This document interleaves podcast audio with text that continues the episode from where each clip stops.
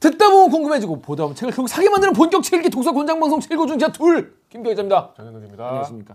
저희가 지난 주에는 도도봉봉 서점 도도봉봉 멀리. 아 가서 찍었는데 여러분 어떠셨습니까? 그 댓글을 보니까 서점에서 진행하는 게 시커먼 골방에서 여기 사는 것보다 훨씬 좋다는 말씀이 많이 계셨어요. 아 그리고 영상미. 우리 저 박도훈 촬영 감독님. 박도훈 촬영 감독님의 영상미. 사실 더 예쁜 컷을 많이 찍, 찍었는데 이 시간 분량에서 다 놓지 못하기 너무 아쉬울 정도로 예쁘게 찍은 거 많아가지고. 다 터치 그랬어요. 야, 근데 네. 그래서 앞으로도 이렇게 독립서점 이렇게 한번 가서 뭐 가끔씩 괜찮은 것 같아요. 예, 그 서점에도 도움이 될 조금이라도 어, 도움이 그, 된다면. 그 마이크가 덜렁거리니까 좀 튼튼한 그 자꾸 덜렁거리네 이거. 어, 덜렁거리니까 아 여기 여기 주머니에 아예 딱 꽂으면 안 되나? 어, 그리, 어, 그, 그, 그, 아, 그, 아 옷이 이렇게 덜렁거리는 옷을 입고 왔어. 보니까 앞으로 이렇게 독립서점 음. 네. 가보는 것도 괜찮은 것 같아요. 여러분 어떠셨습니까? 어, 책 얘기를 서점에서 하니까 좋더라고요. 좋죠. 예. 그리고 앞에 이 서점 그 지기분, 음. 그러니까 서점 지기의 추천 이런 것도 괜찮은 것 같아. 네. 어. 근데 이제 브루클린으로 향하는 마지막 비상구 이런 거. 네. 그렇게 관대하게 열어주시는 서점만 있진 않겠죠. 그렇죠. 네. 그래서 혹시 이렇게 이 방송 보신 분 독립서점 네. 서점 지기분이 혹시나 계시다면 네. 어, 우- 어 우리 서점 와 콜 이러시는 분이 계시면 댓글을 남겨주시면 저희가 바로 바로 연락을 바로. 한번 드리고 도훈아 괜찮지 이렇게 한번 진행해 보는 걸로 하겠습니다. 아니면 주변에 그런 그 독립서점 좋은 데 있으면 추천해 주시면 좋을 것 같아요. 네. 자 저희가 지난주에 데미안을 다뤘어요. 아 데미안 방송이 저는 개인적으로 굉장히 흡족했어요. 어 그래요? 네. 어떤 면이 부족했습니까? 아니 우리가 이런 어마어마한 고전을 대충 할 수는 없는데 음. 이거 잘 될까 걱정을 했었는데 음, 뭐 얘기가 다 빠짐없이 일단 된 것 같아서 음, 음. 뭐 저. 그러니까 저는 사실 그러니까 제가 약간 뭐랄까 방송에서 얘기했지만 내가 너무 겉핥기로 읽어서 재밌게 읽었나 싶을 정도로 음. 전 되게 재밌게 봤거든요. 근데 약간 좀 지루하다 분도 계셨고 그리고 저는 약간 이 그 도덕봉 서점지기님께서 북클럽을 운영하셨는데 그때 북클럽 같이 이제 같이 책 읽는 분들이 물고기는 존재하지 않는다는 책이 너무 어렵고 재미없다라는 분들이 많이 계셨다는 말씀을 네, 같이 했잖아요. 근데 네. 저도 그렇고 댓글 우리 이거 이 책 이렇게 보시는 분도 그렇고 우리는 그 우리끼리 이렇게 읽으면 그 재밌게 읽을 수 있지 않았을까 그런 생각이 많이 들었어요. 저 재밌게 봤는데 데미안 같은 경우에 오히려 제가 좀 쫄았지만은 읽으면서 되게 재밌게 봤던 그런 음. 기억 고전에 대한 공포가 있죠 사실 좀 있죠. 근데 우리가 이제 고전에 대한 공포는 뭐 두껍다 아니면 뭐 이- 등장인물이 너무 많다 재미없다. 아니면 그 묘사하는 공간 자체가 너무 지금이랑 동떨어지는 옛날이어가지고 좀 괴리감, 뭐 배경의 괴리감 이런 게 있다. 뭐 그런 것도 있죠. 특히 뭐 러시아 같은 경우 이름이 어렵다 이런 것도 있고. 근데 데미안은 저는 어 괜찮았어, 음. 재밌었어. 음, 음. 일단 뭐 댓글부터 볼까요? 러빙 빈센트님이 소설 전체가 서문 첫 문장을 그대로 따라간다고 생각한다. 즉 세상에 대한 인식이 확장되면서 내 안에서 솟- 솟아나는 또 다른 자아, 기존 관념을 뒤흔드는 발상의 원천을 인격화한 존재가 데미안이라고 봤다. 그러니까 발상의 원천, 내가 발상의 원천이 등장을 한 거지, 현현된 거지. 그게 데미안이라고 생각하신다는 거죠. 그래서 싱클레어가 자신의 음. 얼굴과 겹쳐보았던 인물은 모두 같은 맥락으로 이해했다. 음. 데미안과 베아트리체는 자아를 찾아가는 싱클레어 자신의 내부 조력자, 에바 음. 부인은 싱클레어가 이상향으로 여기며 이루고픈 자아상. 그럼 등장인물이 아무도 없는 건가요? 등장인물은 사실은 싱클레어 혼자였다는 거. 반전이네요. 빠밤. 소설 종반으로 갈수록 데미안과 음. 에바 부인 싱클레어가 공명하는 신비로운 현상이 일상화되는 건 내부의 여러 요소가 어우러져 자아가 완성되어가는 단계에 있음을 뜻한다. 전 이 부분에서 제가 할 얘기 있는 게 그런 게 있잖아요. 에바 부인이 난 네가 날 부르는 걸 들었어. 그래서 아들을 보내잖아. 약간 텔레파시 같은. 좀- 그러니까 얘들 그 전에 김기화였다면 그 아니 말이 되나? 음. 어? 제주도에 내가 있는데 아, 또 친구가 아파서 병원에 있는데 그 친구가 와서 자기 엄마에게 하는 게 말이 되나? 이렇게 생각했을 텐데 네. 이때부터는 그냥 이때는 그걸 거라 생각을 안한 거죠. 저도 약간 이런 느낌으로 봤어요. 이게 어차피 그냥 실존하는 인물이라기보다는 뭔가 어떤 음. 자아의 어떤 이상향이 부르는 소리 약간 그렇게 생각을 하다 보니까 어 그렇구나라고 생각을 하게 되는데 약간 이런 느낌인 것 같네요. 점점 이렇게 공명하는 그런 이런 게 조금씩 이게 빌드업이 되니까 그럼 뭐 에바 부인도 상상이에요? 모르죠. 이제 뭐 댓글 말미에 어, 소설에서 낡은 세계관을 상징하는 기독교의 이분법 체계가 아프락사스로 신앙하는 대상의 폭을 넓히는 행위에 파괴되는 것처럼 어렵게 음, 음. 적대시했던 상대도 끌어안는 관용만이 전쟁으로 치달은 세계를 부수고 새로이 나가게 한다는 작가의 호소에 가까운 설득이 아닐지 음. 시대 정신을 체감하셨다. 음, 그러니까 기독교는 가르잖아요 이분법적으로 신과 악마, 그러니까 천사와 악마, 선과 악, 선악과라는 걸로 이제 딱 되는데, 근데 그게 아니라 이분법이 아니라 아프락사스는 이쪽도 숭배하고 이쪽도 숭배하고 모두를 끌어안는 그런 쪽으로 이런 것으로 인해서 기독교의 체계가 파괴되는 것처럼 전쟁도 사실은 적과 나를 구분하는 그런 거지 않습니까? 이런 거를 없애야 새로운 세상으로 나아갈 수 있다. 뭐 이런 시대 정신을 웅변한 것이다. 전 여기까지 생각 못했는데 그럴 수도 있겠네요. 음. 역시. 다음 댓글은 제가 개인적으로 감동적으로 읽은 댓글입니다. 어, 그. 제가 읽어볼까요? 대떼님께서 아직 할머니가 되지 못한 62세 아줌마입니다. 정 기자님처럼 데미안은 나이가 들어가면서 읽을 때마다 감정의 폭이 오히려 줄어드는 것 같다. 이제는 더 이상 새로움이 새로움으로 느껴지지 않고 깨고 나와야 할 알도 없다는 게 서글플 따름이다. 하지만 세상은 늘 그런 알을 깨고 나오는 사람들 덕분에 앞으로 나아가는 거겠죠? 그런 사람들이 부럽고 열심히 살았지만 그게 진짜 나의 삶이었나는 안타까운 시간을 보내고 있어요. 이런 말씀을 하셨어야 음. 아니 왜 뭐 깨야 될 날이 왜 없어요? 그 시대가 지날수록 오히려 뭐랄까 노년기에도 새롭게 할 수 있는 일이 더 늘어나서 전 약간 저의 노년기가 더 기대될 정도인데 이렇게 생각을 하실 수도 있겠네요. 근데 전 약간 주변 사람들 좀 중요한 것 같고 음. 같이 뭔가 이런 새로운 거에 대해서 이렇게 얘기하고 막 같이 궁리해보고 막 이런 친구들 이런 동료들이 있으면 되게 좋지 않을까 그런 생각이 들었어요. 그리고 본인만 이렇게 생각하시는 게 아닐 거기 때문에 주변에 이런 분들이랑 같이 또 새로운 거 해보면 어떨까 저는 그런 생각이 드네요. 근데 그런 말 있죠. 나이를 먹는다는 것은 어, 가능성이 점차 줄어, 줄어드는 것이다. 그래서 비참하다 이런 얘기도 있는데 꼭 그 말을 그렇게만 생각할 필요 없는 것 같아요. 이게 저도 뭐 그 켄터키 프라이 치킨 있잖아요. 그 창업 그 창업자가 음, 50살에 만든 거거든 그게. 음. 그 대박이 난 거거든요. 그리고 링컨도 50대 후반에 잘 되지 않- 잘 풀지 않았습니까? 계속 뭐 망하다가. 트럼프 대통령 70대 됐듯이. 트럼프는 원래 잘 나가. 근데 그 앞에 분들은 그 전에는 되게 힘든 분들이었거든요. 아니 근데 일단 근데 그때 나이로 따지면 지금 한 그게 한 60, 70 나이인 거야. 다른 걸 떠나서 61세면 너무 외람되지만 젊으시니까 그러니까 어, 할머니가 되지 못한이란 말조차 좀 어울리지 않네요. 그렇죠. 그래서 본인이 스스로 본인의 한계를 이렇게 지으실 필요가 없지 않나라고 음, 외람되지만 외람되다. 외람되지만 말씀을 드리고 근데 사실 그런 생각이 안 들었던 건 아니에요. 저도 뭐 보면서 아 내가 20대였다면 뭐 얼마 전에 슬램덩크를 보고 왔는데 거긴 다 주인공이 17살이야. 음, 17살들이 알을 깨는 거 그런 음. 이야기가 슬램덩크의 이야기인데 제가 슬램덩크 애니메이션 이번에 극장판에 세 번을 봤거든요. 고생. 네 벌써요? 예. 자막 자막 더빙 더빙 더빙이 더 좋아서 더빙 추천드립니다. 근데 그걸 보면서 약간 저도 그런 생각이 들긴 했는데 아직 그렇게 생각할 필요가 없지 않나라고 외람되지만 말씀을 드려요. 어, 우리 누리님이 어, 제가 책 읽기 좋아하는 여러 이유 중 하나가 오늘 이 서점 안에 담겨 있네요. 작지만 알차고 모두를 위해 열려 있지만 취향에 맞아야 동거리 되는. 그렇죠. 이 이문찬 아이템으로 20만 명이 와서 찍먹해봤지만 다 나가 다 아무도 안 들어왔다. 다, 다 나갔어요? 아, 다, 뭐- 다 나이지만 몇몇 명 근데 그 중에서 이게 버우니까 내 취향이다라는 분들은 쭉 남아가지고 단골로 계속 오시는 거죠. 저 저번에 부산에 오셨잖아요. 그렇죠. 음. 이문찬으로 이제 입문하신 분, 또 배수아 작가의 소설로 여러분 기억은 나십니까? 배수아의 에세이스트의 책상이라는 책이 있었어요.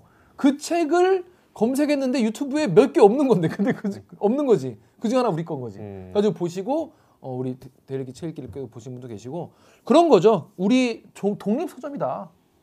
희망님이 김 기자님은 계속 성장 중이신가 봐요. 저는 계속 성장 중입니다. 저는 심지어 건강 검진 때도 이번에 키가 좀 컸어요. 고무적인 현상이었죠. 네. 놀제이님이 김 기자님의 추천책도 읽고 싶네요. 제 추천책은 대부분 책 읽기 안에 있습니다. 왜냐하면 읽은 책 이거밖에 없기 때문에.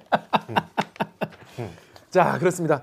아무튼 데미안 모두 좀 재밌게 읽으셨으면 좋겠어요. 네. 편하게 얘기하고 부담 갖지 말고 아 이게 무슨 의미일까 이러지 말고 전 그냥 음. 어, 어 이러고 봤거든요. 편하게 읽으시면 재밌을 것 같습니다. 그것도 능력이에요. 음. 편하게 읽는 것도 아무나 음. 못해요. 음. 책을 여러 번 읽은 사람이 편하게 읽을 수 있죠.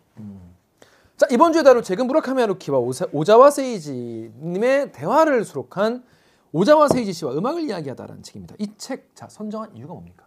무라카미 하루키 에세이를 개인적으로 좋아하는데 그 중에서 어, 김 기자가 안 읽은 책으로 골랐어요. 음 맞아요. 정확히 찾았어요. 근데 이건 에세이가 아니던데. 대담 플러스 에세이인데 대담이 압도적으로 많죠. 자 어떤 내용인지 모르시는 분, 그러니까 이거 다 읽으신 분도 계시, 계시겠지만 저처럼 아예 처음 읽으셨던 분도 계실 거기 때문에 네. 무슨 내용인지 모르실 것 같아요. 1분 요약으로 무슨 네. 내용인지 정리해드리겠습니다. 준비됐나요? 네. 준비 시작. 오자와 세이지는 1935년생이고요. 아시아 최초로 세계 최정상급 지휘자가 된 인물입니다. 뭐 주빈 메타란 인도 사람이 있었지만 압도적으로 아시아 출신의 존재감이 있는 지휘자였는데 어, 이분은 30년 가까이 미국 보스턴 심포니 음악 감독이었고요. 어, 비엔 국립 오페라 그 지휘자들의 중에서도 꿈의 어떤 보직이라고 할 수 있는 비엔 국립 오페라도 10년 가까이 있었고요. 음악 감독으로 정말 일본 지휘자로서는 뭐 이룰 수 있는 모든 거를 다 이룬 아주 우리 지휘계 거장이에요. 근데 이제 이분이 2010년부터 어, 식도암 투병을 하시면서 이제 요양을 할 때 역시 일본의 세계적인 거장 무라카미 하루키와 음악에 관해서 나아가서는 예술을 향유하고 예술을 대하는 방법에 대해서 깊은 대화를 한 대여섯 차례 걸쳐서 하는데 그 대화를 그대로 녹음해서 수록했다고 보시면 되겠습니다. 그렇습니다. 딱 그 내용이에요. 자 정윤욱 기자 이 책 어땠습니까? 저 이 책 좋아합니다. 어, 어떤 면에서 좋아하죠? 일단 뭐 음악 얘기라서 좋은데 그건 뭐 제 취향이니까. 음. 근데 그게 좋았어요. 그 너무나 소박한데 사실은 당대 최고의 거장 둘이잖아. 음, 음, 음. 그러니까 이게 그냥 읽다 보면 그냥 음악 좀 하는 할아버지랑 뭐 글 좀 쓰는 뭐 조금 어린 할아버지랑 음. 둘의 겸손한 대화인데 알고 보면 당대 최고의 거장들이고 음. 전설적인 인물들이라는 게 되게 음. 재밌었어요. 그건 이제 경외심이 그러면 들 수 있는데 네, 그거 네. 말고 재미 같은 게 어떤 포인트가 좀 있었습니까? 그냥 일상적이잖아요 대화가 음, 음. 겸손하고 그러니까 오자와 세이지가 음악을 얘기하는데 어 그 제목이 뭐였더라 음. 그 사람 이름 뭐였더라 귀엽죠. 뭐 이런 것 귀여운 할아버지. 근데 알고 보니 어 완전 오자와 세이지야. 완전 개쩌는 어, 개쩌는 분. 저는 어땠을 것 같습니까? 아 재미 없었을 것 같아요 저는 책 읽기 최초로 네. 아, 비추 드립니다. 비추. 비슷 어 왜요 저는 정말 재미없었어요. 처음부터 끝까지 처음부터 끝까지. 전 건질 문장도 거의 없었어요. 저는 솔직히 말하면은 진짜 클래식 팬 아니면은 재미없겠다. 아 그렇군요 어, 여기 그럴 수 있는. 음. 곡들을 다 알고 여기 나오는 지휘자들에 대한 기본 상식도 다 알고 그리고 그들의 관계나 또 그 공연이 뭐 이런 거에 대해서 사전 지식이 제가 정연욱 기자 정도면은 꽤 클래식에 관심도 많고 음. 조예가 깊은 편인데 정연욱 기자가 저를 보기에 일반 그냥 아예 클래식 모르는 사람 중에서 한 몇 몇 퍼센트 정도일 것 같아요. 관심. 클래식 모르지 않잖아요 음, 모르지 않는 정도 그냥 이렇게 좀 안- 클래식을 좋아하고 좋아할 준비는 준비가 돼 있는 그리고 애정도 가질 준비가 돼 별로 이렇게 접하진 않기 때문에 그 그리고 무라카미 하루키에 대한 애정도 굉장히 있어서 무라카미 하루키 좀 좋아하죠 좋아하죠. 그런 열린 마음으로 읽었음에도 불구하고 저는 되게 별로였기 때문에 이 프로 우리 프로를 보는 분들 중에서 저만큼 클래식을 좋아하는 분보다 좀 덜 좋아하는 분들은 무슨 얘기인지 전혀 몰랐을 것 같고 그래요? 네. 다음 주 책 소개해드리고 이제 마무리하시죠 특히 여기까지 여러분께 사과드리고 근데 근데 저는 보면서 이거를 왜 이렇게 했을까? 좀 굉장히 아- 아- 안타까웠던 게 이거는 유튜브로 냈어야 돼. 유튜브로 했어도 재밌어요 음악을 틀어놓고 그냥 음, 그대로 아 이 부분 이러면서 얘기를 해야지 음. 3번이 뭔지 말러가 뭔지 사실 사실 우리 머릿속에 9번 하면 딱 떠오르는 게 사실 보통 사람 없거든요. 음. 그리고 뭐 이 부분에서 팀파니가 이렇게 들어가고 이런 부분이 너무 궁금한데 답답한 거야 보면서 아 이게 무슨 부분인가 그럼 그때마다 그걸 다 찾아볼 수가 없잖아요. 찾아보기 어릴 수 없게 써놨죠 네. 그래서 여러분 책 읽기에 한 구독자분 열폭국님께서 음. 여기 나오는 곡들을 다 정리해서 본인 블로그에 올려놓으셨어요. 아 그래요? 네. 음, 아 그러니까 이, 이 음반을 네, 이, 이- 이- 여기 나오는 영상과 음. 곡들을 다 그 그때 녹음을 찾아가지고 음. 제가 밑에 링크를 달아 놓을 테니까 어, 그거를 보시고 이걸 읽으시면은 훨씬 더 어, 이해에 도움이 되겠다는 말씀 드려요. 저는 좀 실망했던 게 이 둘이 얘기를 할 때 뭔가 음악 감독으로서 소설가로서 이, 이 뭉툭하게 서로의 그, 그 해, 해프닝들, 에피소드들 이런 이야기를 주고 받을 줄 알았는데 그런 얘기 뒤에 좀 나오긴 하는데 뭔가 그게 아니라 무라카미 하루키가 팬심으로 약간 그런 어, 오자와 세이지에 대한 팬심으로 오자와 세이지의 음반과 이거 같이 들으면서 배우면서 약간 이런 느낌인데 무라카미 하루키도 클래식에 대한 조예가 엄청 깊은 거예요. 음. 본인이 봤을 때는 어, 어때요? 아? 그렇죠. 그렇죠. 어 그래서 그 수준이나 그 수준보다 조금 못 미쳐야 이게 무슨 말 하는지 이해를 하지 저 정도만 돼도 무슨 말인지 하나도 모르겠어 오자 세이지가 감탄하잖아. 어. 어, 하루키 씨는 음악을 정말 진지하게 듣는다. 들으면서 난 자괴감만 들었어 이 책을 읽을 자격이 있는가 내가 음. 그런 근데 이제 하루키 에세이의 특징이 굉장히 일단 쉽고 음. 일상적이잖아요. 음, 음. 그리고 별로 이렇게 기름기가 없잖아. 맞아요 그래서 저는 그런 일단 문체가 좋아서 하루키 에세이를 좋아하는데 음. 이거는 뭐 저의 다분히 취향이 반영되긴 했죠. 음, 음. 어. 그래서 제 생각에는 이거는 그러니까 3번에 대해서 쭉 같이 그것도 무슨 3번? 베토벤 3번 피아노 협주곡 어, 3번. 그 베토벤 피업 음. 3번을 쭉 얘기를 하면서 이게 그것도 이제 몇 년도 무슨 공연을 듣고 그 다음에 무슨 몇 년도 무슨 공연도 비교해서 듣고 그걸 유튜브로 같이 듣게 하지. 왜 이렇게 책으로 가장 음악에 대해 얘기하기 불편한 매체인 책으로 냈을까? 나 너무 답답하고 막 속상하고 아까운겨. 이거를 그걸 누가 찍어놨으면 너무 좋았겠다. 그래서 그거를 차라리 넷플릭스로 유통을 시켰으면 얼마나 좋았을까? 난 그런 생각이 들더라고. 그러니까 저도 아차 싶은 게 저 같은 사람은 이제 제가 좋아하는 이 음반의 뒷이야기잖아요. 이를테면 여기 제일 처음에 그 얘기가 나오거든요. 레너드 번스타인 아시죠? 아 굴드바 이야기 그리고 글렌 굴드. 그게 음반이 있어요. 그게 근데 글렌 굴드 뭐, 누군지 모르는 분도 많이 계시니까 짧게 설명해 뭐, 주세요. 글렌 굴드는 이제 대표적인 은둔형 천재 피아니스트. 괴짜. 음. 그래서 말년에는 공연을 안 하고 음반만 냈어요. 음. 자기의 완벽한 아, 음악을 공연을 아예 안 했어. 말, 그러니까 말년에 아예 안 했어요. 야. 녹음만으로 야. 자기는 이- 다 이걸 표현하고 싶다고. 그래서 그 피아노랑 의자도 다 자기 거 갖고 다니고. 그 글렌 굴드 이렇게 콧노래 하면서 치는 분 맞아요? 맞아요. 내가 제가 그 친구가 글렌 굴드 추천해 줘 가지고 들어봤는데 음반에 어, 다 들어가요. 치더라고. 그래가지고 뭐야 이 뭐야 얘는 그거 이제 안 들었거든. 제일 유명한 게 이제 골드베르크 변주곡 바, 그 음반이 제일 유명한데 아무튼 번스타인이랑 60년, 61년인가 62년, 22년일 텐데 레너드 번스타인을 레니라고 친하게 부르는데 레니가 레, 레너 번스타인의 제자야. 수- 제자죠. 맞아요. 그러니까 카라얀과 레, 번스타인의 제자. 보면 알겠지만 번스타인을 압도적으로 좋아하는 것 같아요. 예. 근데 이제 당대 두 스타가 이제 공연을 한 거예요. 번스타인과 글렌 굴드가 브람스 피아노 곡 1번을 하는데 뉴욕 필하고 어 둘이 같이 나와야 되는데 무대에 번스타인이 혼자 혼자 나와 갖고 그 첫 마디가 그거예요. 아 버- 굴레 글렌 굴드 씨 왔으니까 걱정하지 마라. 음. 그러면서 어, 어 우리 왜 이래? 우리 예, 예. 예, 됐다. 오늘 브람스 피아노 협주곡 1번을 할 텐데 음. 글렌 굴드 씨가 주장하는 템포와 내가 생각하는 템포가 서로 달라서 음, 음, 음. 굴드 씨한테 맞추기로 했다. 음, 음. 굴드 씨가 되게 진지한 음악가고 존경할 만한 음악가이기 때문에 나는 그를 존중해서 그의 템포에 따르기로 했지만 음. 난 동의하지 않는다. 음. 그래서 이제 한 발 더 나가서 이 협주곡에서는 누가 대장이냐, 지휘자냐, soloist냐 음, 음. 이건 음악계의 늘 논쟁이다. 음, 음, 때로 누가 대장이 될 수도 있지만 오늘은 내가 양보하겠다. 음. 그 되게 말솜씨 멋있게 좋게 해요. 그래서 막 우레와 같은 박수와 함께 글렌 굴드가 나오고 그 음반에 다 그 강의가 들어가 있어요. 네. 근데 여기 하루키가 얘기하는 바에 따르면은 그 soloist는 한 석 달, 넉 달 전부터 이거를 준비를 하고 그리고 지휘자는 한 한 한 몇 주 전부터 준비를 하기 때문에 반년 전부터. 반년 전부터 네. 준비를 한다고 그 얘기를 하죠. 근데 글렌 굴드가 왜, 왜 둘이 왜 달랐냐면은 들어보니까 똑같은 곡을 글렌 굴드 엄청 느리게 치는 거예요. 맞아요. 너무 느려요. 실제로 들어봐도 엄청 느려요. 아니 그냥 이상하게 느려요. 아, 어, 누가 다른? 곡인데 이럴 어. 정도로. 근데 좋아요. 어때요? 근데 여기선 좋다고 해요. 어, 좋아요, 좋아요. 너무 너무 독특한 대단한 연주인데 이제 그게 나중에 다른 책에 나오는데 글렌 골드가 되게 기분 나빴대. 왜? 얘기를 했는데 왜? 아니 그러니까 이제 그거를 나는 동의하지 않아. 막, 막 아. 이런 식으로 왜 그게 전례가 없거든. 이거 누가 더 선배예요? 누가 선후배야? 아니 굴드랑. 그 번스타인 나이가 더 많죠. 아니 근데 왜 아이고 그리고 지휘자고. 짬도 안 되는데 번스타인이 그- 훨씬 유명한 톱스타였지.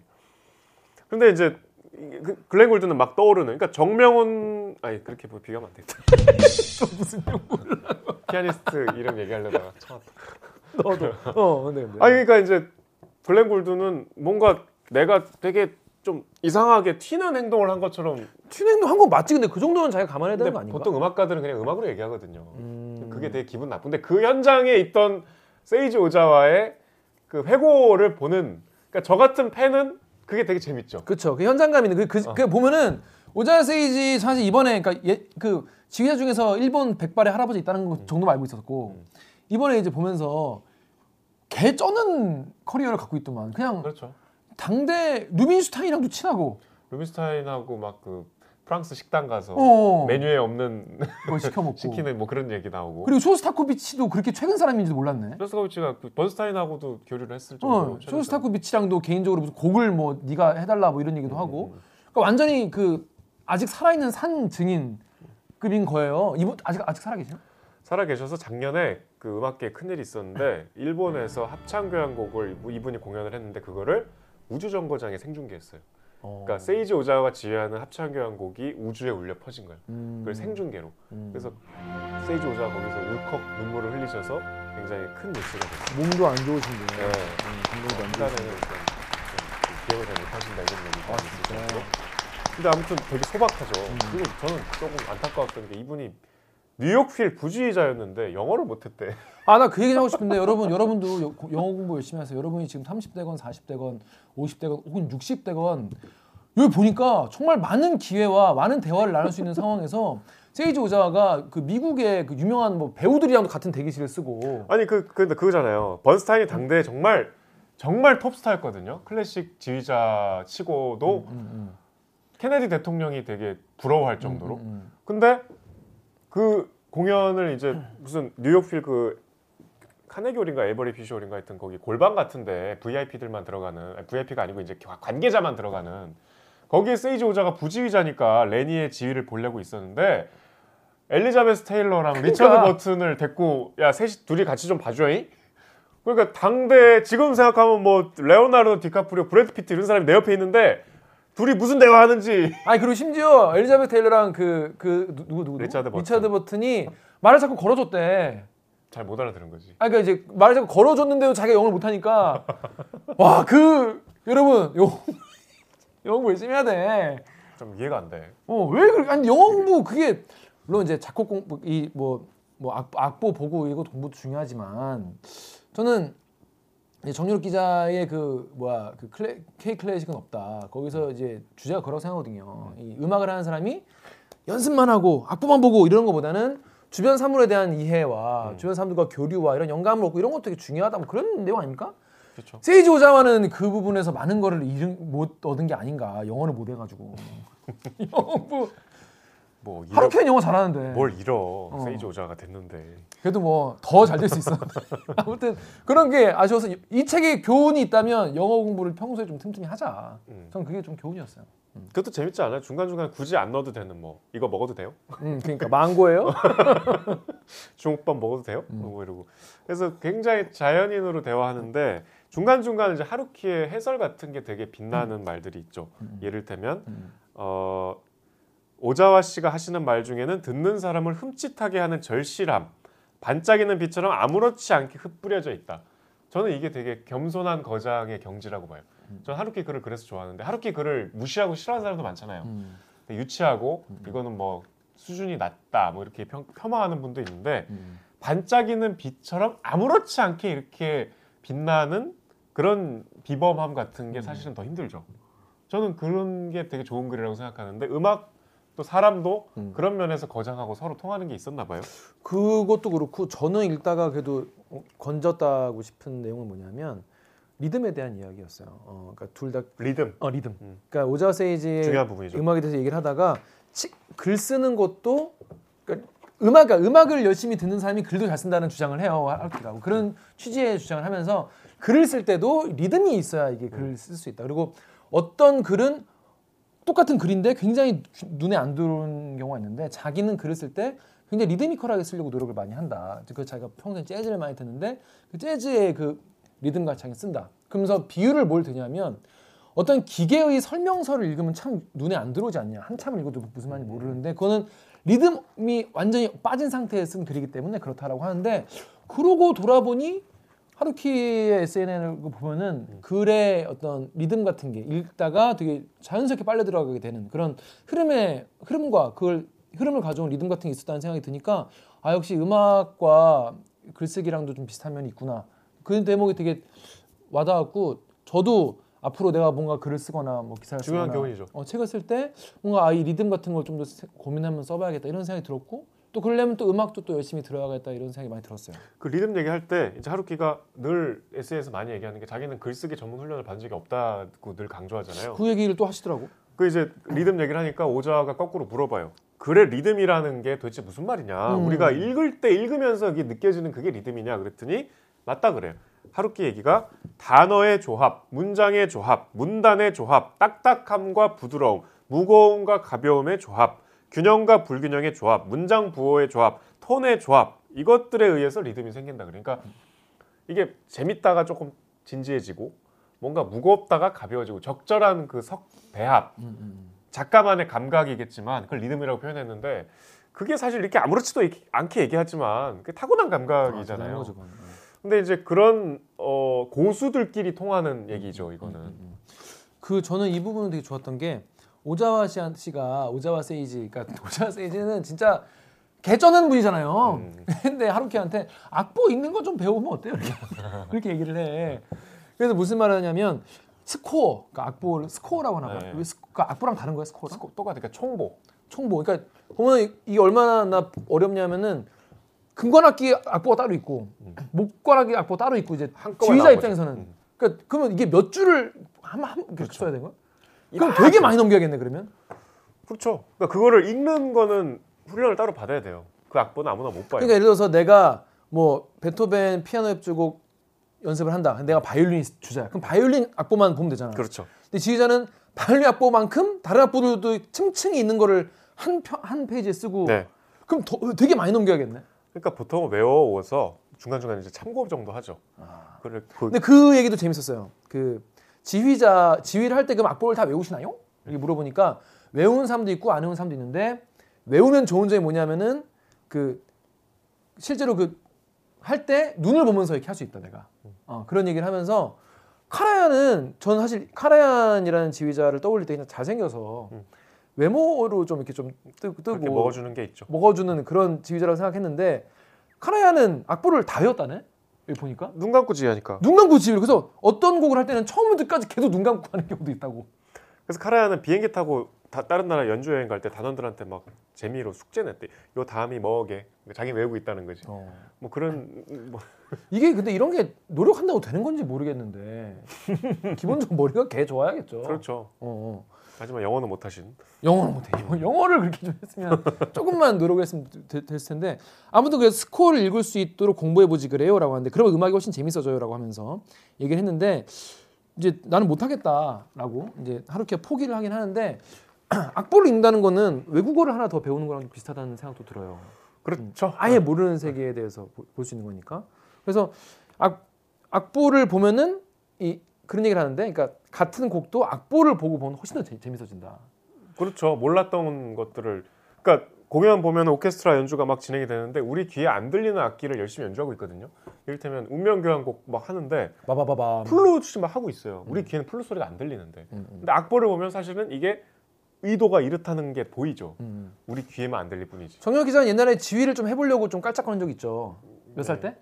16살 열- 때까지. 열살 때. 그럼 그때 이후로 총보를 본 적 있어요? 정보는 이제 말러나 브루크너 같은 공연 볼때 가끔 들고 갈 때 좋아하는. 곡이면 네, 네, 네. 보면 조금이라도 볼 수, 이렇게 해석이 됐죠. 저는 총보를 읽죠. 아 읽어. 읽죠. 아 총보 읽는 남자. 저는 총보 읽죠. 예. 오 총보 읽어. 그러면은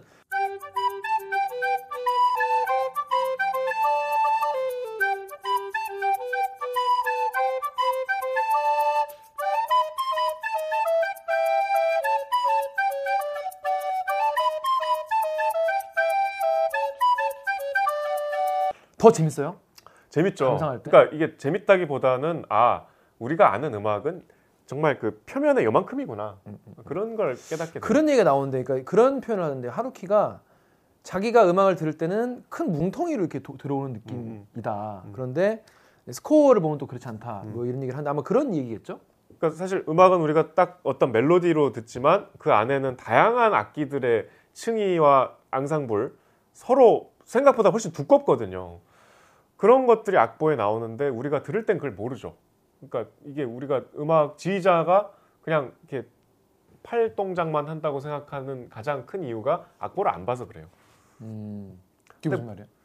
악보를 보면 지휘자가 바이올린하고 플룻하고 이게 이렇게 조율을 한 산물이라는 게 보여. 이 음, 소리를 음. 크게 내고 이건 작게 내고 이때 저 악기는 어떻게 하라 그러고 이게, 이게 일일이 지시를 하지 않으면 진행이 안 되거든요. 음. 근데 이제 우리가 그냥 음반으로 음악을 들으면 그냥 음악이 흘러가는 것 같잖아. 그치 그치 그치. 근데 그 안에는 무수한 이 장치들의 어떤 교감이 있는 거죠. 그걸 지휘자가 다 조율하는 거지. 저는 사실 지휘하면서 보면서 계속 궁금했던 게 사실 이번 방송 사실 클래식에 대해서 잘 모르는 분이 사실 더 많을 테니까 설- 좀 제가 궁금한 거 말씀 좀 드리자면은 실황 저는 오히려 지휘자의 역할은 그날 무대에서보다 그 전까지 훈련시키는 게 더 많지 않나라는 생각이 드는데 맞아요? 그것도 맞지만 꼭 그렇지만 않아요. 그러니까 내- 제가 봤을 때 현장에 가면 메트로놈만 있으면 알아서 그동안 연습한 걸로 나오지 않을까? 그냥 그런 생각 하는데 지휘자가 현장에서 꼭 필요한 이유가 뭐죠? 예를 들면 김 기자가 한때 좋아했던 어, 게르기예프, 음, 발레리 게르기예프. 음, 음. 이 사람은 세계에서 제일 바쁜 지휘자잖아요. 였죠. 어, 모스크바에서 지휘했다가 런던에서 지휘했다가 그걸 하루 만에 음. 그 비결이 이 사람은 연습을 리허설을 거의 안 해요. 어? 리허, 런던 심포니 단원이 쓴 책에 보면 리허설을 한 시간도 안 한대. 한 곡도 안 하는 거네 통으로. 그리고 딱 그러니까 어떤 만약에 뭐 내가 베토벤 교향곡 7번을 한다. 그러면 아주 자기가 중요하다고 생각하는 소절만 딱딱딱 하고 어. 안녕 그러고 간대. 오. 그리고 공연 그럼 단원들은 초긴장 불안해서. 어떻게? 그러니까 공연 때 이제 지휘자를 보는 거지. 어. 지휘자가 야 너 조용히 해 하면은 그러니까 이게 약속 대련이 아니에요. 준비된 음악을 연주하는 게 아니라 어. 제가 그 경험한 것 중에 리카르도 무티 아, 무티. 그러니까 우리나라 왔을 때 음. 시카고 심포니랑 우리나라 왔는데 음, 말러 1번에 사막장이 이제 되게 조용한 음. 처음에 팀파니로 딩딩딩 해갖고 콘트라베이스가 나오는 조용한 건데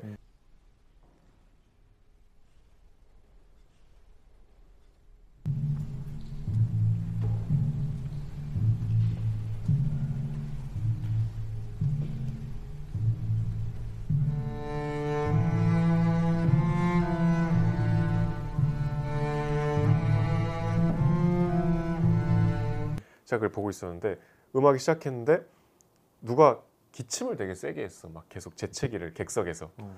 그랬더니 이렇게 하니까 음악을 중단이 되더라고 오 진짜 하- 한국에서 네. 어, 예술의 전당에서 그분 얼마나 민망했어. 모든 관객이 다 혼나는 느낌 그치, 혼나- 이상한 공기였어요 그러니까. 어. 우리 돈 주고 보러 왔는데 그러니까. 어. 그러니까 저는 그때 새삼 아 지휘자가 음악을 멈출 수 있구나 어. 그러니까 우리가 약속한 대로 하면은 그게 안, 아닌 거잖아 어, 어, 사람들은 다 지휘자 시키는 뭐, 저 사람 뭔 지휘야 이게 복 어. 이게 이거예요 그야말로 지휘자구나. 네. 그러니까 게르기예프 같은 경우는 지휘할 때 아 그래서 이렇게 하고 다시 시작했어? 다시 시작했지. 그리고 어. 쫙 째려보는 거야. 어. 전부 다 쫄아갖고. 예술의 전당 콘서트 홀이 그냥 다 약간 혼나는 그 어. 분위기가 돼요. 되게 그게 이제 저는 지휘자의 역할을 새삼 각인한 계기였는데 마찬가지예요. 게르게프도 그 공연할 때 이제 이 단원들은 자기한테 어떤 지시를 할지 모르는 상태로 들어가니까 그러니까 이 방식은 대신에 런던 심포니 같은 인류 오케스트라한테만 먹히는 방식이죠. 그러니까 뭔 얘기인지 알아듣는 다 이렇게 훈련이 이미 돼 있는 어. 최정상급으로 어, 돼 있으니까 어, 그게 어. 가능한 거지. 그러니까 그런 즉흥성이 상당히 음악 공연에 한 3, 40%는 되죠. 어 그래요. 네. 어, 나는 완전 그 이게 앞에서 팔만 휘적거리니까 이게 그리고 음. 휘- 팔 휘적거리는 것도 지휘자마다 완전 다 다르고 음. 그냥 저거는 그냥 기분에 따라 하는 건가 본인이 기분이 좋으면 이렇게 음. 하는 건가 싶었는데 그러면 하면서 계속 이제 어 너 소리 너무 커 아니면 너 너무 느려 빨리 해 이런 식으로 그렇죠. 계속 실시간으로 이 포인트를 계속 짚어가면서 지, 지시하고 듣고 또 피드백하고 그러면서 그걸 만들어가는 즉석 요리를 만들어가는 거네요 그러면 그렇죠. 그러니까 음. 이를테면 정명훈 선생 같으면 제가 공연장에서 봤는데 트럼펫을 향해서 이러시더라고. 어, 안 들린다는 거야 너 좀 크게 이 새끼야. 그게 좀 크게- 그럼 그 다음에 또또 또. 예, 예, 예. 어, 그러니까 그 현장에서 만들어지는 부분이 굉장히 생각보다 비율이 커요. 음, 물론 사전에 이렇게 훈련을 시키고 연습을 하고 약속을 한 장면들도 많지만 음. 아니 얼마나 이제 오자세이지 같은 경우에는 지휘 스타일이 어떤 스타일이에요? 이게 사람마다 다 다르잖아요. 이게 막. 오자 세이지는 이제 일단 지휘 폼이 좀 막 너무 막 춤추듯이 아, 하시죠. 어. 약간 번스타인 스타일. 번스타인은 되게 멋있고 세련됐거든. 어. 약간 이분은 약간 좀 이렇게 촐싹대시지. 그러다 보니까 이제 손가락도 부러지고. 어, 머리도 이렇게 막 폭탄 머리처럼 이렇게 어. 젊을 때는 근데 제가 그래서 사실 제가 오- 오자세이지에 대해서 옷이라는 것밖에 아는 게 없지 않습니까? 옷이, 예. 그래서 해나 해주 옷인가 그래서 친구한테 물어봤어요. 어떤 지휘자냐. 아그 또 클래식 매니아 제 주변에도. 클래식 매니아 친구가 있는데 어, 일본인이라서 내려치기 당하는 게 좀 많이 있지만 어마어마한 대단한 거장이고 특히 한국에서 니폰이라고 더 내려치기 당하지만 한국에서만 한국에서 그, 그런데 음반 추천하기는 되게 좀 애매하다. 어 정확한 말씀이에요. 어, 어, 얘기를 하더라고. 그러니까 오자와 세이지는 여기 보면 자기가 이제 굉장히 독일 레파토리에 정통하다고 본인은 주장하시잖아요. 베토벤, 브람스를 좋아하는데 오자와 세이지의 명반으로 알려진 음반들은 좀 낭만파, 베를리오즈나 생상스, 음, 음, 랄로 음, 음. 아니면 뭐 리스트 이런 곡들이거든요. 음. 그러니까 막 우리 음반사에 대중적으로 알려진 음반은 적어도 국내에서는 많이는 없어요. 음. 그러니까 이런 얘기를 하더라고. 그러니까 다, 자, 다 잘한다. 그러니까 오자세이지 거를 들으면 다 엔간한큼 좋아. 음. 근데 개성이 뚜렷하지가 않아서 그쪽에 더 잘하는 지휘자는 딴 사람이 이- 있고 평, 평균적으로 다 평균 이상 하는 굉장히 성실하고 하지만 개성이 조금 약한 그런 지휘자라서 딱히 막 이- 이건 이- 오자와가 짱이지 이런 건 찾기 힘들다. 다만 그 성실성과 말로 전집을 다 음. 어, 내고 이런 거 그리- 그리고 또 뭐 전집을 그렇게 많이 냈었다면서요? 맞아요. 50개짜리 막 그런데 추천하는 사람은 별로 없다고 이렇게 얘기를 아니 근데 이제 뭐 그런 말 하던데. 클래식 얘기를 길게 하면 재미없으니까 음. 그 찐머만이랑 한 게 되게 좋다면서요? 리스트 협주곡 네, 리스트 그게 되게 좋다고. 유명하죠. 어. 크리스티안 침머만. 그거는 치- 그건 추천할 만합니까? 어 그거는 명반이에요? 그 곡에서 제일 추천하는 어, 곡이죠. 어, 어, 근데 이제 어쨌든 이런 지휘자가 저는 대화의 방식이 너무 귀여워, 옆집 귀여워. 아저씨 같잖아. 어. 귀엽게 했죠. 대화를 듣다 보면 그러니까 그게 넷플릭스로 내지 이걸 왜 책으로 써가지고 사람 답답하게 하냐고. 그러네. 지금 어. 생각해 보면 그러네. 이때는 2010년, 11년 이때는 아 뭐 넷플릭스 없었어. 그런 생각을 못했을 테니까. 못했어. 나 입사할 때야. 근데 되게 하루키도 그렇고 아 이게 진짜 각 분야에서 제일 잘하는 사람들 맞나 싶을 정도로 그냥 평범하잖아요. 저는 그게 되게 이 책의 가장 큰 장점 같아요. 그냥 소박하지만 겸손하지만 음, 음. 그 안에 얘기를 가만히 듣다 보면 아 이건 아무나 할 수 없는 얘기구나 그러니까. 그런 경지. 그래서 전 오히려 비추 드려요. 왜냐하면 이게 들- 읽으면서 둘이 둘만 하는 얘기 자꾸 하는 거야. 둘만 하는 얘기 하니까 아, 니, 니들끼리만 재밌어. 약간 이런 느낌이고 책보다 아 이거 유튜브로 하지. 이거 넷플릭스에서 돈 받아가지고 그냥 저작권 음악 저작권 다 사가지고 그냥 공연 틀고 막 이러면서 재밌었겠네. 그럼 너무 재밌었을 네, 것 같고 네. 막 내가 답답하더라고. 아직 살아계신 한분 더. 아 근데 건강이 많이 안 좋으셔서. 아 속상하다. 그 김 기자는 하루키 에세이 딴 거 뭐 좋아해요? 전 뭐 다 좋아하죠. 저는 그러니까 예전에는 그냥 나오는 대로 다 사서 그냥 근데 하루키를 좋아해요? 의- 의무감으로 읽어 소설을? 읽었고 소설 초 좋아하죠. 왜 왜 좋아해? 자, 일단 기본적으로 하루키의 문체가 겸손해서 일단 좋아하고 음. 문체가 겸손하고 그러니까 입문을 뭘로 했어요? 인물은 당연히 저 대학생 때 상시의 시대로 했죠. 음, 그 이제 미돌이랑 이제 야한 소설. 숲속에서 야한 이걸로 했고 그 다음에 바람의 바람의 아들 뭘뭘 뭘 해라 음 맞아. 그건 재미 없었어요. 그건 좀 지루했어요. 그건, 뭐- 그건 못 읽었고 그 다음에 그 다음부터 해변- 해변의 1984 해변의 카프카도 받고 1984도 보고 1984 1984에 또 아오마메 또 얘기 나오고 오 아오마메 뭐 이러고 음, 그렇게 받고 뭐 색채 없는 츠쿠루도 받고 뭐 기사단장 뭐 주의도 보고 그냥 나온 대로 그냥 쭉 봐요. 근데 의무감으로 보- 그냥 그냥 따라가는 느낌으로 음. 보는데 뭐 되게 쩐다 이런 느낌보다는 그냥 친숙하고 뭔가 또, 이, 또 이분이 또 이번에 무슨 얘기를 하시려나 싶은데 좀 오히려 뭐야 직업으로서의 소설가 그 음, 책이 전 음. 되게 좋았 좋았고 되게 솔직한 담백한 이야기를 많이 담았어. 그 그런 책이 되게 좋았고 뭐 잔문집도 재밌었고 뭐 굴튀기 만드는 얘기도 재밌고 뭔가 그런 뭔가 세련된 취향의 50대 아저씨의 이야기를 듣는 그 재미 자체가 굉장히 음. 세련되고 되게 예의 바른 겸손한 그런 소설가인데 개짱인 아저씨의 이야기를 엿듣는 그런 느낌이어서 되게 재밌었어요. 전 달리기. 달리기 전그 달리- 책 너무 좋아해요. 어, 달릴 때 내가 말하고 싶은 것들인가? 되게 제목이 복- 외우기 힘든 예, 제목이에요. 예, 그런 식으로 쓰죠. 그, 왜냐하면 그렇게 지어도 팔리니까. 그러니까 되게 별거 아닌 것처럼 얘기하는데 생각해 보면 어떻게 매일 이- 일단 이분은 매일 새벽 4시에 일어난다며. 지금도 그, 그 다섯 시간 동안 글 쓴다며. 그 5시간, 6시간 동안 글 쓰고 이제 그 다음에 자기가 하고 싶은 거. 야, 그게 대단한 거잖아요. 근데 여기 보면은 클래식에 대해서도 진짜 많이 알아. 네. 어, 그리고 재즈에 대해서는 더 많이 알아. 재즈와 클래식, 그러니까 재즈를 사실은 원래 처음 입문하시고, 재, 재즈 바를 했잖아요. 네. 여기가. 근데 이제 뭐 클래식을 워낙 소설에 많이 쓰- 이제 인용을 하시니까 클래식에 대한 조회도 뭐 진작에 소문이 났었는데 아무튼 그냥 전반적으로 꾸준하고 음, 그냥 나는 이렇게 했을 뿐이에요 하는데 그 성취가 굉장히 어, 존경할 만한 음. 이게 우리가 일상에서 배우기가 쉽죠. 아, 그렇죠. 배우기. 저 저런데 이, 이런 부분 제 생각에도 이 새 환상의 변화는 현장 같습니다. 이게 환상이라는 곡이 있나 봐요. 아 베를리오즈 환상교향. 음, 베를리오즈 환상. 베를리오즈가 누굽니까? 작곡가요? 베를 베를리오즈 알 텐데 누군데? 프랑스 작곡가인데 어, 환상교향곡 몰라요? 들으면 알아요? 알 것 같은데. 들으면 알아요? 유명한 곡인가? 되게 유명한 곡이에요. 그 그림 같은 곡인데 자기가 교향곡 표제 교향곡이라고 표제 곡이라서 스토리가 있어요. 타이틀곡이라고 하는 거죠. 아니 그러니까 표제곡이라는 게. 스토리가 있다는 거예요. 그 상징하는 어, 그러니까 여기 어떤 남자가 어떤 여자를 되게 집착해 아, 좋아해. 오페라가 아닌데도 음. 그 곡에 스토리가 있는 음. 곡이다. 각 악장에 제목이 다 있어요. 오. 꿈, 뭐 전원, 꿈뭐 환상 그리고 무도회, 뭐. 꿈 어, 환상 어, 그리고 맞아, 맞아. 착각. 어 맞아 맞아 맞아. EOS. 그게 맞아 따라한 거야. 아, 그래요? 어. 그 청년 그 남자가 어떤 여자를 너무 좋아하고 짝사랑해갖고 나중에 급기야 그 여자를 죽여.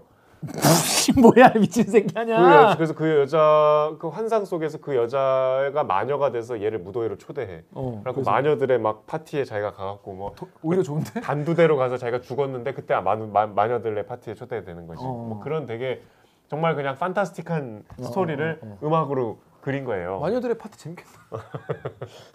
호박 이렇게 그래서 해서 막 종소리 나오고 뭐 어. 단두대에서 목 아무튼 그런데 이거를 서, 토론토 때 31살 때 이제 오자와 세이지 한번 지휘를 했나 보지. 그걸 들었더니 앞으로 부쩍부쩍 나아가려는 powerful한 연주였죠. 아까 말씀드렸던 것처럼 음악이 손바닥 위에서 깡총깡총 튀면서 춤추고 있었어요. 근데 이게 보스턴으로 가더니 최고의 오케스트라, 그러니까 보스턴 심포니였나 보죠. 어디면 손바닥으로 음악을 싸지고 소중히 숙성시키는 느낌으로 변했습니다. 하지만 최근에 하신 사이토 기네는 사이토 기네 뭐예요? 계속 나오던데. 그 1년에 한 번씩 모이는 페스티벌 오케스트라인데 올, 올스타 팀 같은 건가? 오, 어, 그렇지 오자 세이지가 만든 오케스트라. 아, 여기서는 오므렸던 손바닥을 조금씩 펴서 음악에, 음악에 바람이 통하게 하고 자유롭게 둔다는 인상을 받는단 말이죠. 음악 자체에 자발적인 여지를 둔다고 해야 될지. 밖에 나가려면 나가라 하는 이렇게 자연체에 가까워졌다고 할까요? 이렇게 얘기하니까 오자와가 아, 이 네. 듣고 보니 그럴 수도 있겠네요, 네. 뭐 이렇게 둘이 이렇게 얘기하니까 난, 그? 난 이거 세 개를 다 안 들어봤으니까 어. 아씨 뭐 모- 모르겠고 그리고 또 이런 거지 듣는다고 내가 알까 뭐 이런 생각도 들면서 혹시 이거 세 개 다 들어봤어요? 다 들어봤죠. 아 그래요? 음. 유명한 연주였나 봐 세 개 다. 중간에 보스턴 심포니는 되게 유명한 음반이에요. 어. 그 이걸 읽으면서 무라카미가 한 이 감상에 좀 동의를 해요? 동의하는 면도 있고요. 조금 너무 갖다 붙인다는 뭐 음. 생각도 들긴 하는데 음. 바람이 통한다는 얘기를 많이 쓰잖아요. 음, 많이. 그건 되게 동감이 공감이 돼요. 어떤 그러니까 자 우리가 이제 클래식 음악을 골라 듣는 사람들의 달라는 척이 어디서 기인하는 건지 한번 생각해 볼게요. 바람이 통한다. 어떤 거를 들을 때 그런 표현을 할수 있는 거예요? 클래식에 아무 관심이 없는 분도 들으면 딱 알아. 비교해서 들으면 알아요. 그러니까 카라얀의 베토벤을 들으면 음악이 하나의 덩어리야. 카라얀은 어. 여기 나오지만 phrasing을 중시하는 지휘자여서 그냥 phrasing이 뭐야?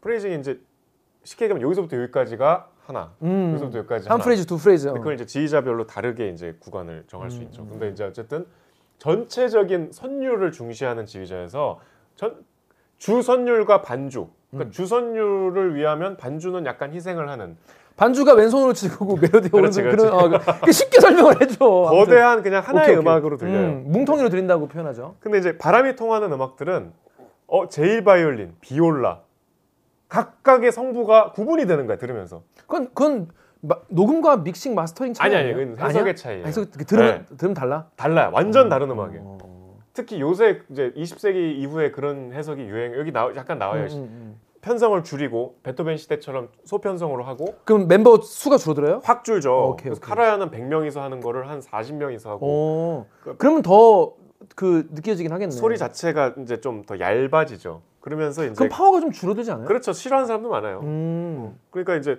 소리도 조금 가벼워지면서 각각의 악기들이 다 들려요. 근데 이렇게 뭐랄까 쪼개 듣는 거 이게 쪼개 듣는다는 표현을 이렇게 하는데 음. 그 락 음악도 이 쪼개 듣는다는 얘기를 하거든요. 뭐 베이스 처음에 베이스가 안 들리다가 좋아하던 베이스 들리고 이제 과- 관심이 생기니까. 근데 그렇게 듣는 걸 좋아하는 분들은 소규모 편성을 더 좋아할 수도 있겠네요. 락도 그렇게 가능해요. 그러니까 서로 만약 내 베이스랑 음. 기타인데 음, 음. 서로 당대 거장이 만났어. 음, 있죠. 그래갖고 서로 싸우는 거야. 음, 서로 내가 더 크게. 어. 그러니까 이게 그것 때문에 밴드 해체하고 이렇게 이렇게 싸우고. 어 약간 두 개가 다 대등하게 들리네. 그렇죠. 뭐 이런 경우가 있어요? 그렇죠, 그렇죠. 메탈리카 4집 같은 경우에는 베이시스트가 새로 들어온 사람이었거든. 그래서 베이스 소리가 안 들려.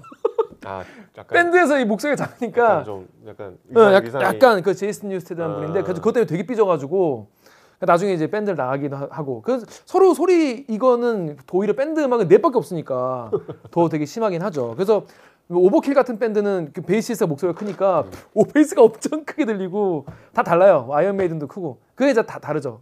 근데 이제 그 클래식 음악 같은 경우에는 여기 보면은 그런 게 바람이 통하는 뭔가 들을 네. 때 아, 여유가 좀 더 느껴지고 그러니까 여기 마지막에 사이토 키넨 같은 경우는 자기가 이걸 휘어잡아서 뭔가 이렇게 지시를 내리는 게 아니라 각자의 성부가 그냥 알아서 마치 현악 사중주처럼 알아서 조화를 찾아간다는 뭐 그런 의미 같아요. 음. 일사불란하게 움직이지 않고. 너무 읽으면서 좀 아까 얘기하다 말한 속상했던 게 이런 거예요. 아, 이 뉴욕 타임즈의 그, 그 기자가 해럴드 숀버그. 어 해- 되게 막 번스타인을 까는 거예요. 독설가 유명하죠. 어, 까는데 오자와 세이지는 또 좋게 써주는 거지. 그래가지고 무라카미가 번스타인이 뉴욕 언론한테 맨날 그렇게 욕, 먹고 뉴욕에서는 막 그러다가 빈에 내가 갔더니 청중한테나 언론한테나 깜짝 놀라게 대환영을 받았다. 그러면 뉴욕에서의 그 반응은 대체 뭐였나? 그래가지고 자기는 그다음부터 유- 유럽에서만 계속 있었다는 거예요. 그래가지고 이런 얘기를 들었는데 어- 어떻게 좀 그런 얘기 들었습니까?라고 하니까 오자 세이지가 그 부분에 대해서는 나도 잘 몰라요. 영어를 못했으니까 사정을 잘 모르거든. 씨, 장난쳐. 아우 막 개- 미국에 사는데 너무 답답하고. 직장도 미국인데. 그러니까 너무 속상했다. 아쉬웠다. 근데 보면은 참 뭐랄까 노력도 많이 하셨겠지만 쾌적하게 사셨어. 아, 그러니까. 정말 당대 인류 음악가들과 어울리면서 근데 돈은 되게 못 받았더만. 갈- 할 초반에, 때마다 뭐 초반에 10만 원씩 받고 막 이랬더만. 그러니까 부지의자 할 때 부지의자가 일종의 대학교로 따지면 시간 강사거든요. 음. 그러니까 그때 이제 그걸 넘어서 이제 토론토부터 이제 일이 잘 풀려서 아유 그 보스턴 음악 감독 하면은 막 수십억 받죠 음. 연봉을. 하여튼 뭐 저는 이제 음악 자체보다 음, 이런 소박한 겸손한 거장들의 대화를 음. 그냥 우리가 편하게 보는 게 뒤에서 좀 놀란 부분이 있어요. 여러분도 이제 끝까지 안 읽으신 분들 많이 계실 것 같은데 이, 이 포인트 저한테 웃겼어요. 1960년에 아키요시 도시코 씨의 연주를 들었다는 거예요. 굉장히 터치가 좋은 그 오니시 준코라는 분도 계신데 이분 다 재즈 피아니스트인가 봐요. 근데 젊은 재즈 뮤지션인데 뉴욕에서 아키요시 도시코 씨의 연주를 들었는데 아 터치가 굉장히 좋죠. 아 정말 남자같이 치는 그런 여성분이다. 그래서 아 그분도 어, 오자와 씨처럼 뭐뭐 어떤 분이죠라고 하니까 아직도 연주를 하나요? 아 지금도 뭐 현역으로 있다고 합니다. 빅 밴드를 이끌었죠. 아 대단한데요. 또 보스턴 시절에 모리 시니치를 많이 들었어요. 후지 게이코도 많이 들었죠.라고 하니까 아 그들은 참 좋았습니다. 그러니까 후지 게이코 씨의 딸이 가수로 활약하고 있습니다. 어 그래요? 우타다 히카루라고 합니다. 아 혹시 영어로 노래하고 이목구비가 뚜렷한 사람? 그러니까 몰라. 우타다 히카루 알아요? 몰라요. 우, 모르니까 우타다 히카루야 딸이 세상에 우리나라 치면 아이유 같은 아 그래요. 개쩌는 분이 노래 들으면 알아.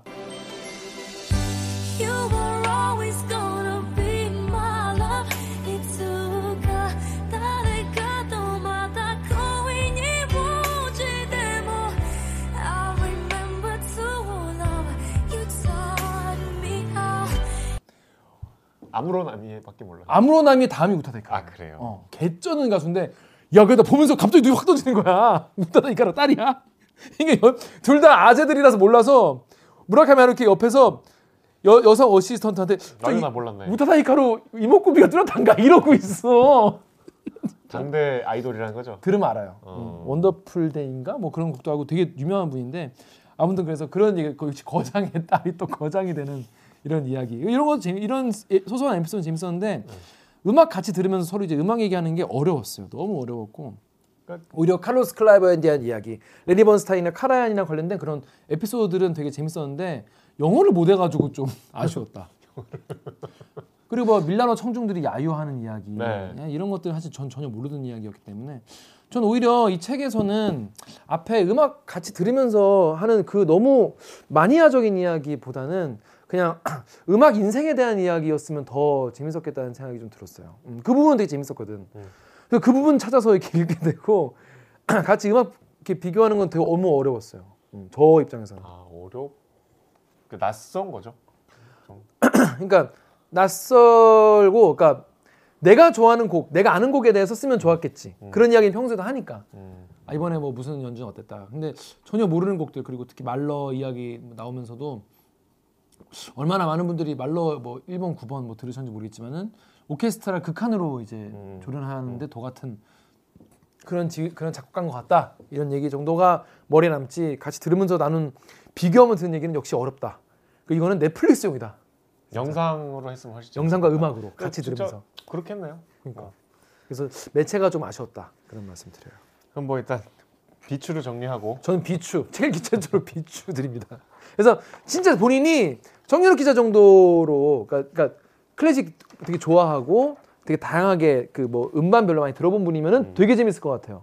그러니까 약간 먹히는 층이 따로 있을 것 같은 음. 음, 그런 느낌? 좀 아쉬웠어요. 음. 저는 그냥 편안한 거장들의 똑같은 얘기 자꾸 드리는데 그런 그냥 좀 부담 없이 아 이 사람들도 이렇게 그냥 소박하구나 음. 그리고 거장이 겸손하면 이렇게 멋있을 수 있구나 그- 그런 정도 그냥 우리 소소하게 우리가 너무 우리 성취에 스스로 도취되거나 자랑하고 싶어 할 수 있잖아요 음.